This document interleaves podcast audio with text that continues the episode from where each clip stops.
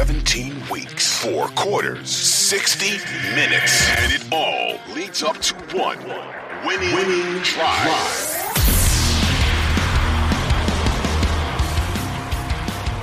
First one that was very interesting was John Harbaugh mentioning that the game plan was to essentially do a lot of R P Os and, you know, they wanted to run the ball. And that obviously didn't happen. So when he says that, what were your immediate thoughts in terms of, okay, well, that essentially didn't happen. Right. Yeah, I mean, It, when he mentions R P Os and, and things like that, I mean, that's all line of the scrimmage, you know, line of scrimmage stuff. That's uh, yep. quarterback reading it. Um, so in one breath, he, he gives, you know, names R P Os and things like that that were in the game plan. Um, but then he also comes back and he'll say, you know, that he agreed with whatever Lamar was looking at because he saw the same fronts or he saw defenses setting up to stop the run. So it's like he he throws it out there, but then he kind of retracts it in yeah. the same breath a little bit. It um, almost felt like he low-key threw him under the bus. Uh, he just didn't use, you know, verbiage. Right. right.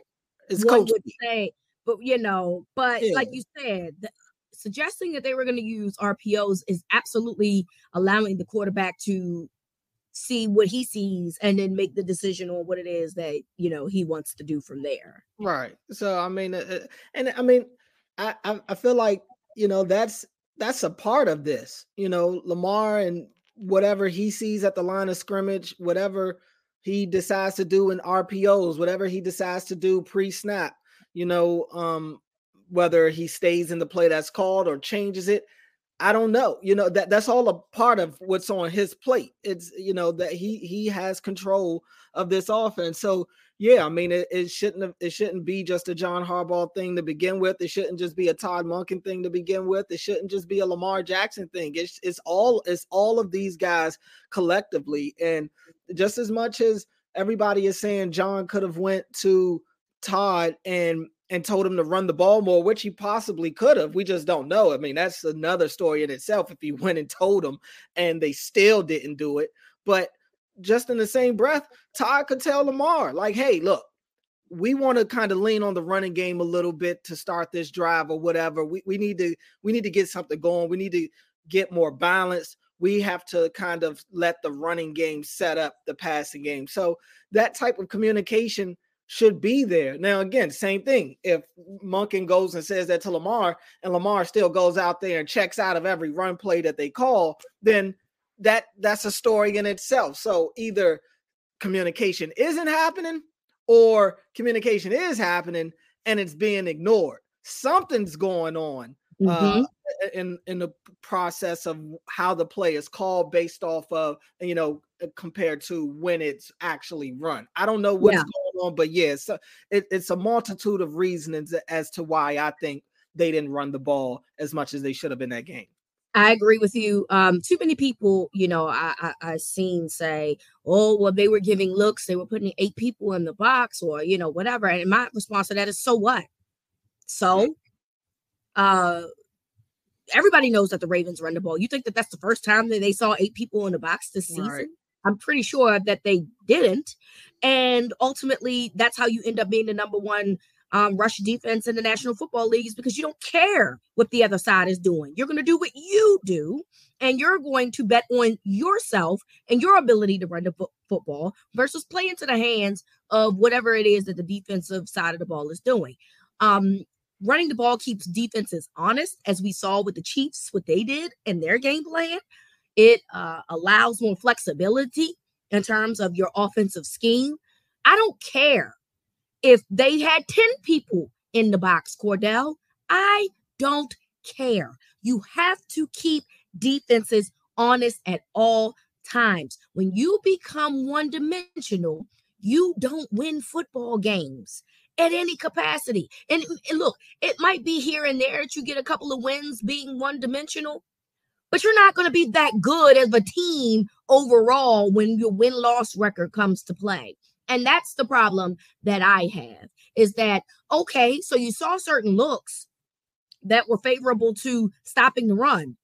Gus Edwards could probably lean forward and get two to three yards, you know, if he pushes, you know, through the pile enough on his own, which now makes it second and, you know, mid, or, you know, second and a little bit more favorable than being first and, I mean, uh, second and ten, third and ten. And so that's the part that I think that I'm annoyed by the most, is that I don't care what they're doing. I don't care what they're doing. I'm going to do what got me here. And I don't like the fact that it, no one checked anybody. And look, it is very possible that, like, because, you know, Harbaugh did say, you know, he and Lamar talked about it, and I guess that they all, you know, cool now or whatever, fine. Um, and it's not our business to know what that conversation was, because honestly, you know, that is between the coach and his player. But what I do hope is that they both had a conversation and they learned that that, that them not running the football was one of the biggest mistakes that they could possibly make in one of the biggest games that they've both had. Well, Harbaugh since twenty thirteen and Lamar essentially his career. Yeah. And that's all I can ask for. And that, and that conversation, I, I that was the thing that really stuck out to me. It's, you know, it's one thing to go away from the run, but their best weapon that they have on this team is Lamar's legs. And even mm-hmm. that wasn't a big part of it. So that was the one thing, that was one of the things I asked John about, like, what happened to the Lamar runs, whether it's a scramble, whether it's a design run, where was that? And, mm-hmm. you know, he talked about him, and he, he mentioned how scrambling is a big part of what they do, is what they want to do. He, he, you know, he, he says all the right things. He talked about the conversation he and Lamar had and how they, you know, ha- like you said, hashed it out, and they, they saw things the same way and whatever. I mean, it is what it is at this point. He wasn't going to be able to say anything that was going to give, that, that was going to put people at ease at that end of the season press conference. Correct. That's reality. You know, I didn't yep. go in there with the idea that John is going to come and and say, you know what, you're all right. We should have run. I mean, I, I just, I didn't know. I knew what he was going to say, and I knew it wouldn't be deemed acceptable to people. I mean, it is what it is. You know, uh, it, it's, it's happened at this point. And he was asked about the run game multiple times in a very, you know, in various different ways. And if he's, you know, he's going to say what he's going to say. He's already, you know, got his mind made up, or he's been prepped of how to approach these press conferences. So, you know, he's going to hit his bullet points. He's going to, he, and I'm not saying that what he's saying is lying. I, I think he's giving his truth. I think from his vantage point, he felt like the the game dictated for them to go away. Not uh, not saying it's right, but just it, for him, that's his truth. And while at the same time, they would have to understand that people are just not going to accept whatever they come out and say, considering what's already happened. Completely agree. Well, your truth was the wrong idea, as now you're sitting at home. Um, and one of the things that was talked about uh, with Eric DaCosta was, you know, obviously free agency things. You know, what, you know, he was kind of mum about the situation with Justin Madubuike, understandably so, because, you know, there's the possibility that he could be franchise tagged, or, you know, he can go to free agency. Um, but it was a very interesting conversation about Ronnie Stanley and what he could potentially be doing in twenty twenty-four. And I think it was kind of vague, because if you look at the public perception, Cordell, some people thought that that that his comments meant that he was going to return Stanley, and some people felt like his comments meant that he's essentially not the same player that he used to be, and, you know, they may be moving on. So what was your perspective when you saw um, or you heard his comments regarding Ronnie Stanley? Yeah, I mean, I, I same thing. You know, it's he wasn't going to give much. He didn't give much about any of these guys that are pending free agents, or anybody that has anything contractual that they're going that they're planning to deal with this offseason. He was very mum about pretty much everything offseason wise, which again isn't a surprise. I get it. Um, with Ronnie, I don't think that this is as easy of a decision as people are making it out to be. Um, I think it's easy to look at Ronnie's year and see him split in time this year, and see him not look like his usual self most of the year, and see him continuously dealing with lower body injuries um, that don't seem to be getting better. Um, but on the same token, it's a lot invested in him. I know that they'll save about fifteen million dollars if they cut him after June first. Right. But, you know, it's it's a tough pill to swallow, number one, um, for the Ravens. And number two, I, I think there is the possibility, at least in their minds, that maybe Ronnie, a, a, a glimmer of Ronnie of Ronnie is still in there. He doesn't have to be all pro Ronnie. He doesn't even have to be Pro Bowl Ronnie, but a serviceable right, a left tackle that can, that you can depend on to pro- to protect your franchise quarterback's blind side is still in there somewhere. Um, so I, I really wouldn't be surprised if Ronnie's back next year. I, I think that they're going to figure this whole thing out.